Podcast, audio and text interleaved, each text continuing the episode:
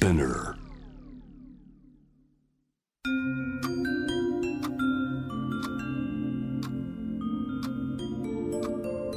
こんなこときっと取るに足らないからと性にまつわることを一人で悩み考えたことのある人たちへ。ここは気負わずに話せるお泊まり会。いつまでも終わらない会話の時間がその後の日々を支えるように個人的な思いの交換が私たちを救うのだ。私とあなたでおしゃべりを。私たちのスリープオーバー。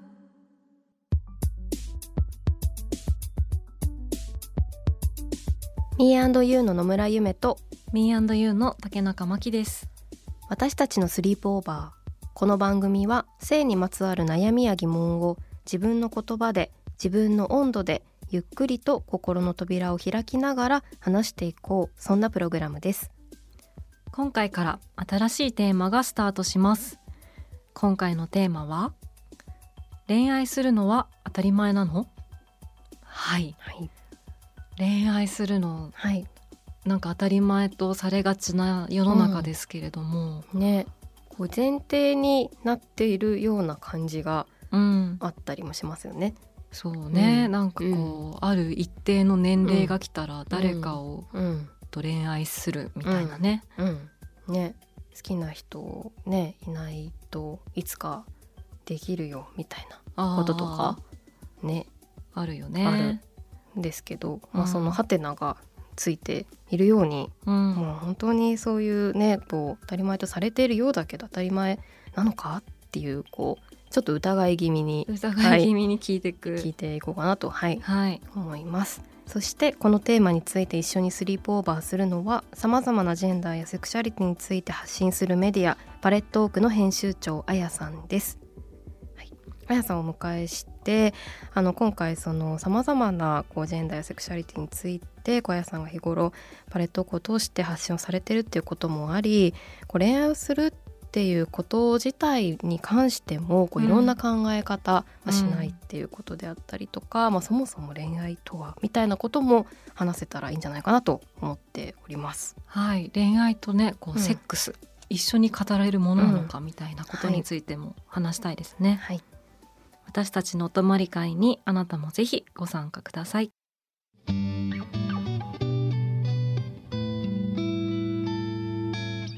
私たちのスリープオーバー今回のテーマは恋愛するのは当たり前なの？ゲストはパレットオーク編集長あやさんです。よろしくお願いします。お願いします。お願いします。お願いします。あやさんは今日はリモートでお越しいただいております、はい、よろしくお願いします。お願いしますあやさんとははい嬉しいですね。ね。はい。嬉しいシーズの時からね、はい、あのご一緒させていただいていて、はい、イベントに出ていただいたりとか、はい、原稿もね執筆していただいたりとか、はい、いろんなお世話に、ね、い。つもお世話になってお ります。ありがとうございます。はい。あやさんはパレットークの編集長を務めていらっしゃってこう性にまつわるさまざまなモヤモヤをこう漫画で読み解いていくようなあのことをあのパレットークではされていらっしゃると思います。で私たちも私たちのスリープオーバーで性に関するこうモヤモヤを考えていてでこうこれが正解っていうふうに言い切れることばっかりじゃないっていうのがあると思うので、うん、今回のテーマも恋愛するのは当たり前なのっていうクエスチョンはね、はい、結構クエスチョンたくさんしてきてますけど、はい、毎回ほぼ。そうなんですよね。うんでこう私たちもこれまで例えばこうセックスレスですとか、まあ、婚姻制度とかさまざ、まなこうテーマの中でこうあのもちろんいろいろな人がいるっていうことはこう考え続けていきたいというふうにこう思ってきていたというかこう願っているんですけれどもでも改めてこうそもそもこうパートナーとか誰かと生きるとかあるいはその恋愛をそれを恋愛がベースになっているみたいなことっていうこともそもそもどうなんだろうっていうことをちょっと考えたいなと思って、これはあやさんとはいぜひお願いします。はい、ありがとうございます。ね、初めになんですけれども、はいはい、なんかそのあやさんがこうパレットークという、うん、あのメディアの編集長をやっていらっしゃっていて、はい、あのもともとそのジェンダーだったりとかセクシュアリティにまつわる課題にこう取り組もうと思われたきっかけだったりとか、ちょっと改めてお伺いしてもよろしいでしょうか？はいはいいやもう結構ねいろいろあるんですけど結構決定打になったかなって思ってるのが、はい、社会人になってからなんですよ。うんうん、社会人になってからなんだろう人事イベントみたいなのをやったことがあって。で、その時に、うんうん、そうそう、あの人事イベントっていうかなんだろう、採用イベントかな？採用イベントみたいなのをやったことがあって、で、その時に、あの、ジョブレインボーっていう会社と LGBT 向けでやってみようっていうことになったんですね。で、その時に結構、ほんとたくさんの人がいらっしゃって、で、セクシュアリティとかジェンダーとかってそんなにこうね分からなかった人もいると思うんですけどなんだろう、うん、そんなに足かせになるもんなのっていうのが私の中でもめちゃくちゃしっくりきてたわけではなかった、うん、ですが、まあ、その時にすごい大変。でこういうことがあってこれもセクシュアリティとかジェンダーとかを理由に大変なんだよっていうのをいろいろ聞かせていただいて、うん、あこれ本人たちが頑張ることじゃなくないって思ったんですよ。うん、なんか本人たちがもう結構大変な思いをしてるのに、うん、プラスで自分たちがいわゆるあのね普通みたいなものにこう自分から近寄っていって、うん、みたいなことをやるのってもう相当しんどいし、だったら、こう、周りが、自分がマジョリティだなって思っている方、はい、特権がある方とか、そうだな、あまりこう自分のど真ん中の課題じゃないけど、うん、っていう人たちが少しずつ変わっていくことで、社会ってもっと良くなるんじゃないかなっていうふうに思ったんですよ。うん、だからメディアは当事者、いわゆるメディアは LGBTQ+ プラスの方々へというよりもみんなが読めるようにしたっていうのがありますね。なるほど。でも本当にパレットークはすごく開かれているというか、うん、あこういうことについて話したこともしかしたらなかったかもみたいな感じで、うん、当事者の方だけではなくてっていうのはすごくありますよね。なんか自分はあんまりむしろ関係なかったかもっていう人に気づいてほしい、うん、あこれも実はつながってるのかもっていうふうに気づいてほしくて、うん、だから漫画っていう形を取ったのも入りやすくしたんですよ。うん、なんかなんとなく漫画がタイムラインで流れてきたら読んじゃいませんかっていうのがあって、うん、その中でちょっと気づきがあったら、うん、なんだろうこうお勉強お勉強していないじゃないですか、その行為って。だからもっと身近に感じて考えてくれるきっかけになるかなと思ってこういうスタイルで始めたっていう感じですね。うん、本当にパレットークの漫画が流れてくるとこう手を止めてこう結構スクロールしちゃったりするじゃないですか。こうもうタイムラインというものは。でね、でも止まってもうなんか気持ちも止まるなんて言うんですかね。本当にスッてなって向き合おうって 嬉しい、うん、めちゃくちゃ嬉しいです、うん、ゆめさんも定期的にパレットークの話を私に やっぱしてくる。なんか今ちょうど考えたいなって思ってたことが、うん、なんというかこう現れるみたいな感覚もあってでそれもこうあのうんでどういうふうにこうテーマを今ここでこの漫画を作ろうというか発信しようというのって決めてたりするんですか？あでも本当に一番大事なのは作り手の温度感っていうのを大事にしてて、なんだろう、まあ、ご時世的にこういうネタ気になるよねとかっていうのももちろんあの湧き上がってくるんですけど、あとタイムライン見ててこういう話あったよねっていうところもあったりするんですけど、あるいはまあなんだろう、いろんな人にやっぱ見てほしいから、こういう人ってやっぱりスポットスポット当ててこなかったよねっていうのは、あの、きちんと、まあ、こういう多様性みたいなところを扱うからこそ、なんだろう、視野が狭くならないように頑張っているんですけど、でもまあ結構、うん、ジェンダーとかセクシャリティとかっていうところに、あの課題っだなって思ったり興味を持つ人ってやっぱりジェンダーが女性だったりっていうことも多いですよね。それってなぜなんだろうっていうのをまたさらに考えたりとか、まあ、編集部の中はもう会話でいっぱいという。会話でいっぱい。そっか。じゃあ見てくださる方をこう、まあ、しら調べてみるとというかするとそういうことがちょっと見えてきたりする、う。ん、そうですね、うん、あとはやっぱりこうお寄せいただいているエピソードっていうのが本当にたくさんあって、まあ、そこの中からまあほとんど選んでるんですけど、うん、その中でまあこれそうだよね。やはりこう気づかされることがたくさんあって、うん、本当にありがたいことに、いつもこういう話があってすごく大変だったよとか、うん、逆にすごくあの良かったんだよとか、そういうエピソードがたくさんあの寄せていただけるメディアになってきたので、本当に嬉しいことに。うん、そこからヒントたくさんもらってますね。うん、なんかもう一つ私あのこうインスタグラムで見てると誰がいいねしたかってわかるじゃないですか。うん、でこう地元の友達が私は地方出身なんですけど、結構いいねしてたりするのを見てあなんかすごくわーっていう気持ちにな嬉しいというか、なって。あのもちろんそのどこに住んでいてもさまざまなこう考えを持ってる人っていうのはもちろん存在するんだけれども、うんかとはいえなかなかこう都市部とこう地方であのこう議論されてるこう回数が少なかったりとか特にジェンダーとかセクシャリティとか、はい、なんかそういうこ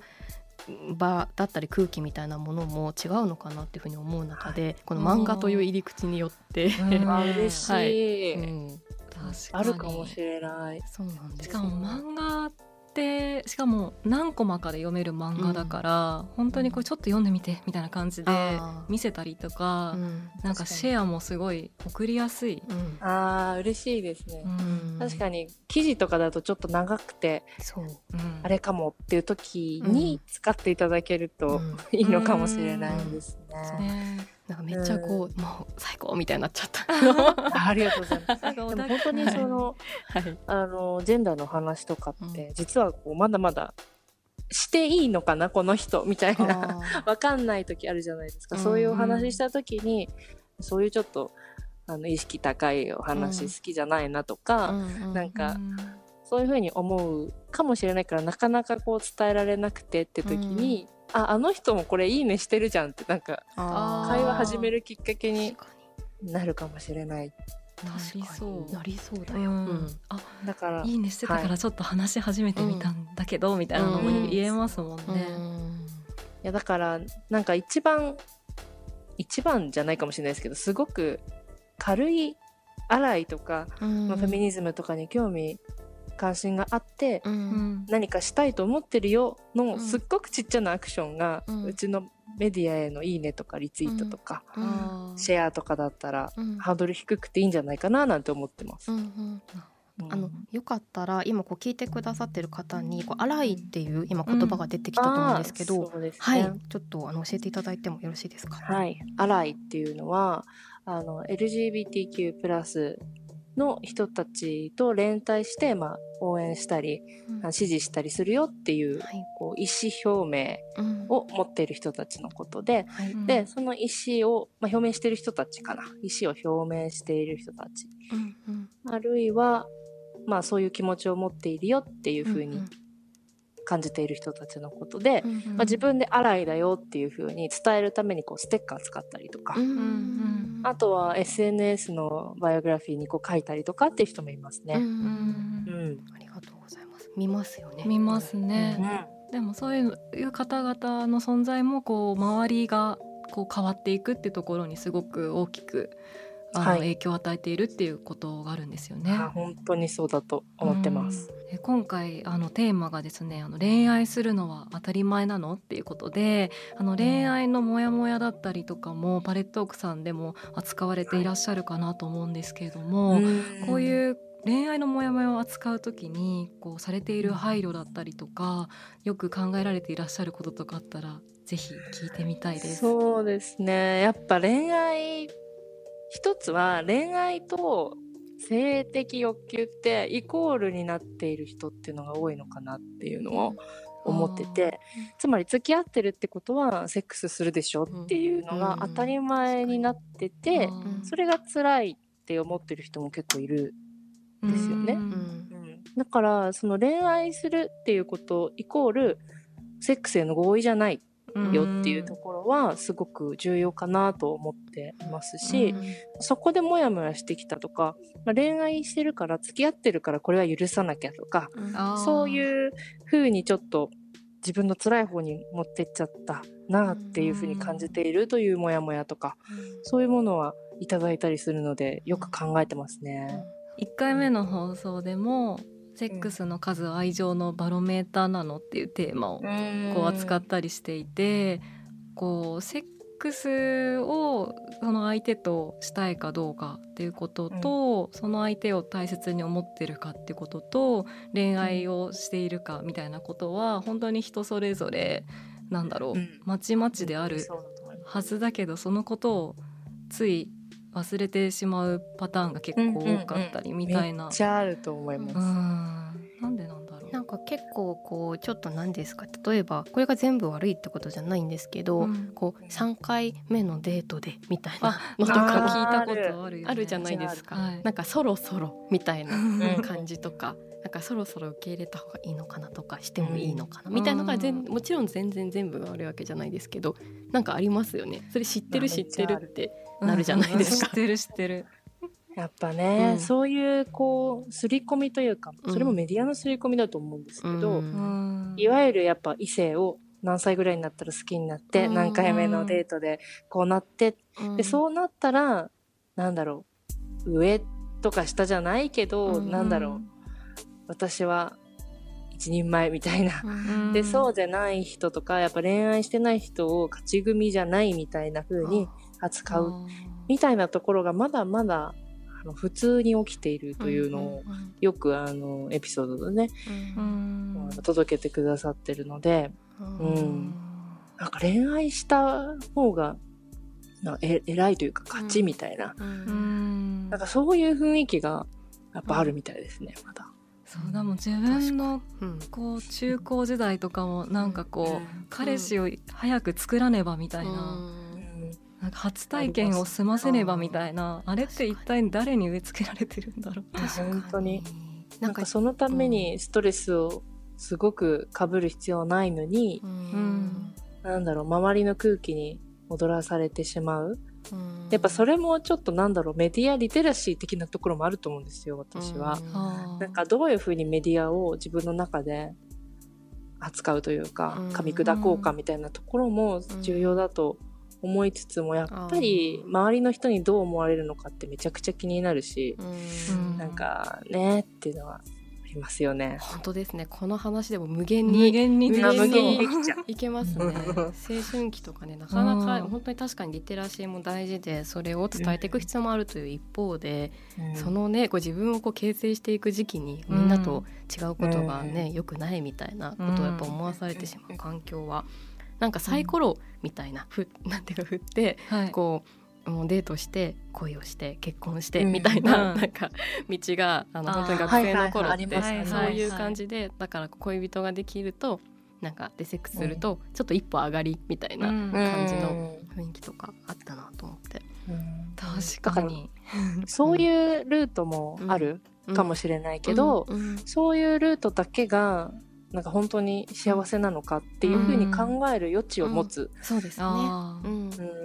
でそれの相手が、まあ果たして異性なのか同性なのかもそうだし、そもそも恋愛とかお付き合いするのかしないのかって無限にあるよっていうところを、に気づいて、自分の心地いいやり方を探したりとか、いろんなあり方を見たりとかそういうのがねもっときっと進んでいくんだろうなって思ってます。あのこの番組ではいろいろな言葉も覚えて学んでいきたいなと思っていてお伺いしたいんですけれども、今こう性的指向性自認を表す「素地」という言葉も少しずつ浸透してきているかなと思います。SOGI と書いて「素地」です。であの、まあ、そもそもこれはこの言葉どういう意味なのかっていうところとかどういう文脈なのかっていうところをちょっとあやさんにお伺いしたいです。そうですね。多分ね LGBT とか LGBTQ とかっていう言葉は結構聞いたことある方が多くて、うん、で SOGI っていう言葉も出てきてなんか LGBT って言葉の新しい版なのかなと思ってる方もいたりとかするかなと思ったりするんですけど、結構違くて、で SOGI っていうのはセクシャルオリエンテーションっていうのがつまり性的思考どういうことかっていうと自分がまあどんな性別の人を好きになるかの傾向って感じですね。でジェンダーアイデンティティっていうのは自分の性別をどんなだと思うかっていうその自認のことなので、うん、みんな持っている性のあり方っていう意味なんですよ、うん、SOGI ってみんなのことだみんなのことだ。そうみんな、うん、どういう SOGI なの、っていうところであるんですよね、なので LGBT っていう言葉はあのなんだろう。例えば同性を好きになったりだとか、あと自分をあの生まれた時に割り当てられた性別と違う性別で生きていこうと思ってるとか、そういう人の、うん、まあ、そういう性的少数派のことを指す、うん、性的少数派の総称のような感じが LGBT っていう言葉だったのに対して、うん、性のあり方っていう言葉だからみんな持ってるもの。で私の SOGI はこういう感じみたいな感じで、まあ、私の SOGI はこういう感じ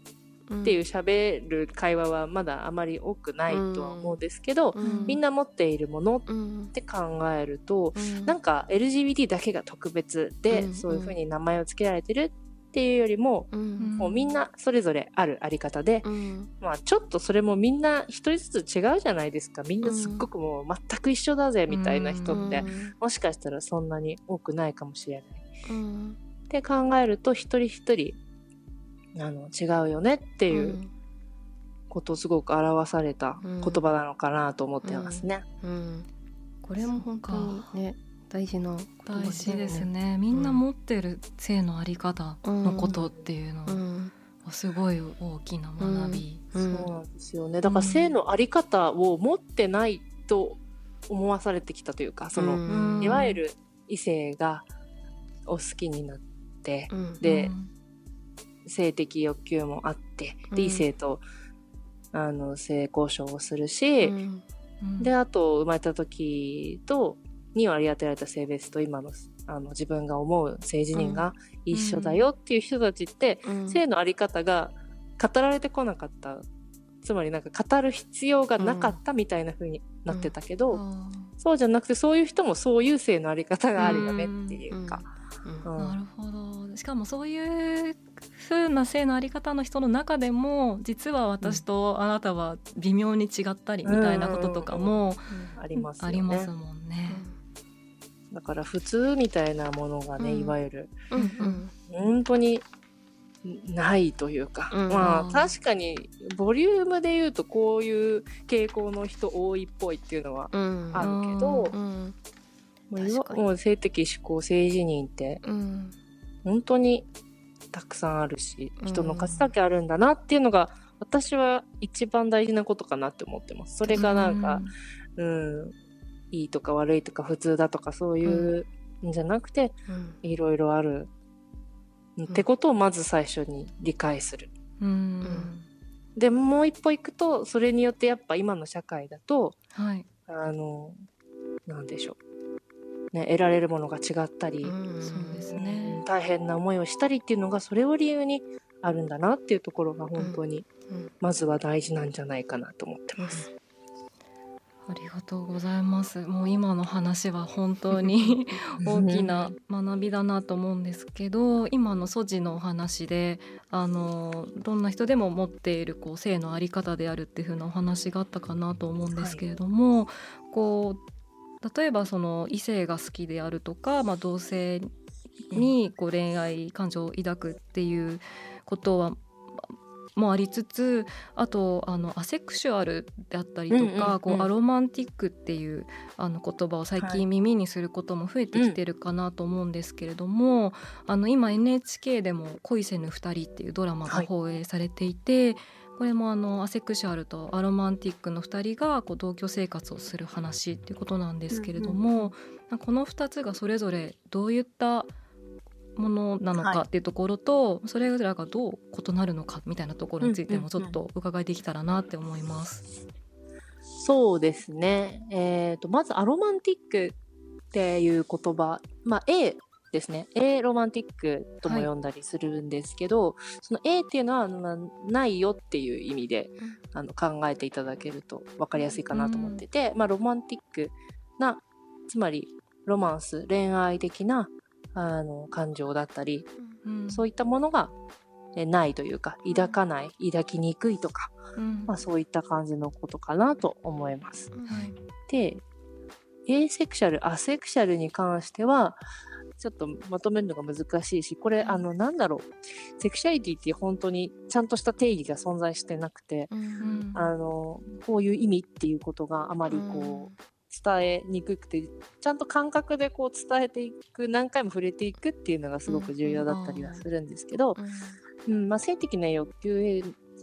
がないとか性的な行為への関心とかがないとかもともと持ってないなとか、ちょっとこう湧きにくいなとか、そういったものをこう指したりまあ、微妙にこう言葉たくさんあるので、まあ、グレーロマンティックとかクボイロマンティックとかいろいろな言葉があったりするんですけど、うん、なんだろうそれぞれ、まあ、ちょっと湧きやすいとか、なんか友情と恋愛感情の違いがちょっと分かりにくいとか、まあ、いろんな言葉が実は存在してるんですよね。調べてみるといろいろ出てくると思います。セクシュアリティのこ、まあ、言葉というかキーワードってあの、まあ、全部覚える必要とかはもとももちろんないと思いつつも、その自分ってこれかもしれないっていうものを見つけるときにとても役に立ったりとか、うん、本当にその検索をして同じような体験とか同じような気持ちを持ってる人に本当に会ったことがなかったとか、自分だけなのかもしれないって思っていた人にとってすごくそのキーワードって重要で、うん、なんだろううん自分と同じ気持ちや同じ体験を探す時とかあのなんだろう貴族意識を持つ時にこう使われたりとか、本当に言葉って重要でありつつもやっぱなんだろう言葉では表せられないようなセクシャリティもあるんじゃないかというふうに、うん、難しいところですね。うん。そのセクシャリティっていうことにこう何回も触れていく必要があるっていうお話もすごくあの本当に大事だなっていうふうに受け取ったんですけれどもセクシャリティっていうもののそのグラデーション一言でアセクシャルアロマティックと言ったとしても、うん、もうちょっとこう幅があるんじゃないかなと思ったりもしていてそのあたりこういかがですか、うん、うん、そうですよね、うん、なんかそもそもでも恋愛感情って何？って聞かれるとなんか難しくないですか、うん、なんか一言で、多分私たちの中でも定義ってちょっと違う気がしてて、定義ってないのかなっていうか、まあ辞書に載っている言葉の意味はあるかもしれないけど、私はこう思ったら恋愛だなとか、こう思ったらなんか付き合いたいなんだなっていうのは結構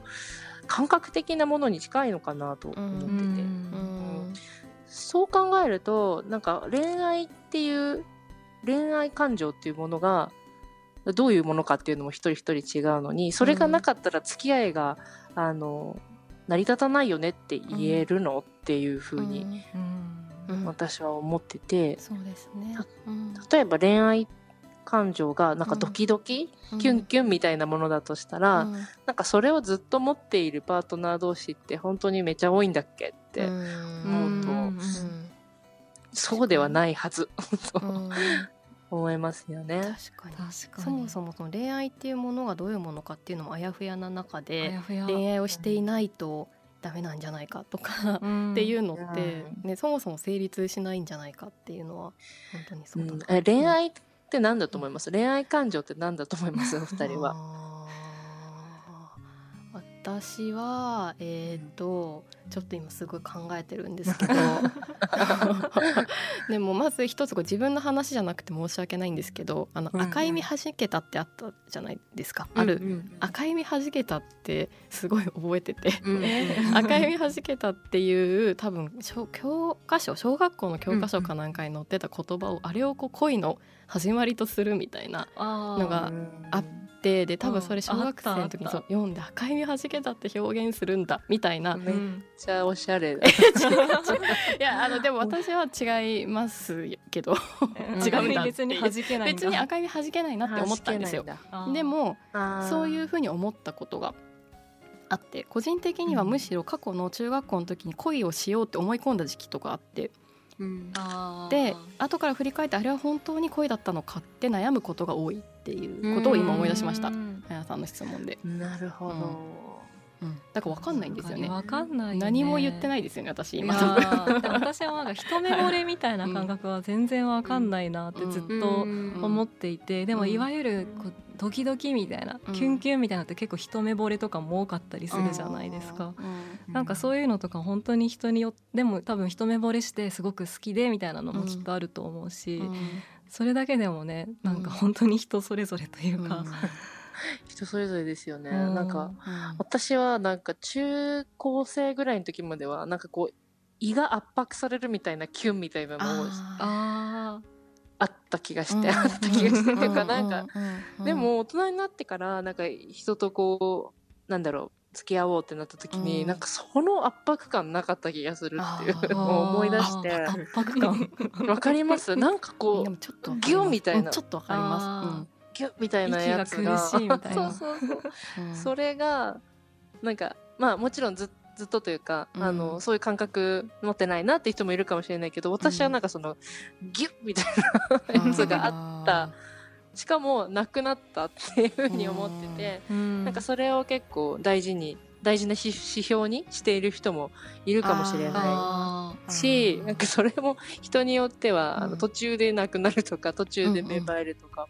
あるじゃんとか、でもなんだろう、恋愛ってなんでしょうね。ね。なんでしょう。っていうことを考え続けながら、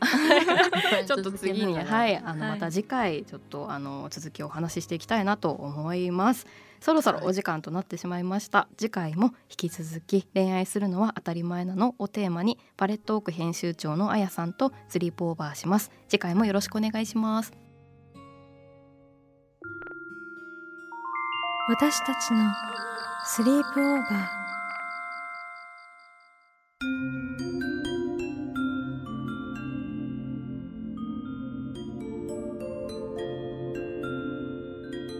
私たちのスリープオーバー。今回は恋愛するのは当たり前なの？をテーマにパレットオーク編集長のあやさんにお話を伺いました。いろいろ伺っていきましたが、はい、いかがでしたか？そうですね、はい、あのパレットオークさん本当に漫画で、すごいあの分かりやすく楽しく、はい、あのタイムラインにこう流れてくるあの漫画がすごく魅力的だなと思ってるんですけれども、はい。うんうん、本当にいろんな方々のエピソードが集まってあの漫画になっていたりするっていうのがあるっていうので、はい、今日も伺いながら本当にこういう話もあの聞いててとか、うん、本当にそのパレットークに集まってくるいろいろな声っていうのが背景に感じられたなって思いました。はい本当にお話の中でも「掃除」っていう言葉も出てきましたが、うん、こう性の在り方についてこう表す言葉ということでこう誰にとってもこう無関係ではないというこう全ての人がこう自分の性の在り方っていうのを持っているっていうことも一つ大きな気づきだったんじゃないかなと個人的にも思って引き続き考えていきたいなと思います。はい、であの私たちからちょっとミーアンドユーの近況について話したいことがあるっていうんで、はい、はい、話したいことがあります。どうですか？はい、はい、私たちのですね、はい、Me&You のメディアコミュニティが、はい、オープンしました。しました。はい。はい。やったやった名前は？はい。Me&You リトルマガジンクラブです。です。わはいわわ初めて言ったかな。初めてだよ。こう公な場所ではね。そうだね。ちょっと止まっちゃったもんね一回。みたいな。あんまりまだ口に慣れてない。文字面であのちょっとこう長い長いっていうかこうリトルマガジンクラブなんですけどその Me&You のメディアコミュニティっていうことで、はい、こうマガジンの読み物の機能と、まあ、クラブっていうコミュニティの、まあ、機能、まあ、機能っていうと硬いね。硬いんだけど、はい、でもそういうものがあるっていうことでその言葉をつけたっていうね。そうですね、はい本当にい。ろんな、はい、あの記事だったりとかあのご覧いただけるっていうのと、はい、あとコミュニティっていうところで、うん、そこで集まって話す場っていうのも作っているっていうのがあって、はい、私たちのスリープオーバーを記事で楽しんでいただけるコーナーも作るっていうところもあるので、はい、ぜひそちらもチェックしてみていただけたらなと思います。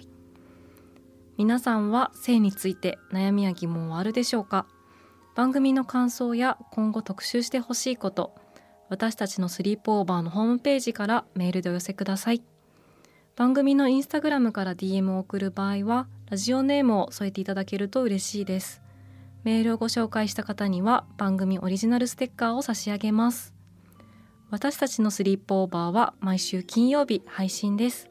気負わずに話せるお泊まり会私とあなたでスリープオーバーしていきましょう。そしてこの番組は JWAVE の放送でもお聞きいただけます。毎週金曜日深夜1時30分からポッドキャストで配信されるトークのハイライトとグッドミュージックをお届けする30分。81.3JWAVE こちらもぜひチェックしてみてください。ここまでのお相手は Me&You の野村夢と竹中真希でした。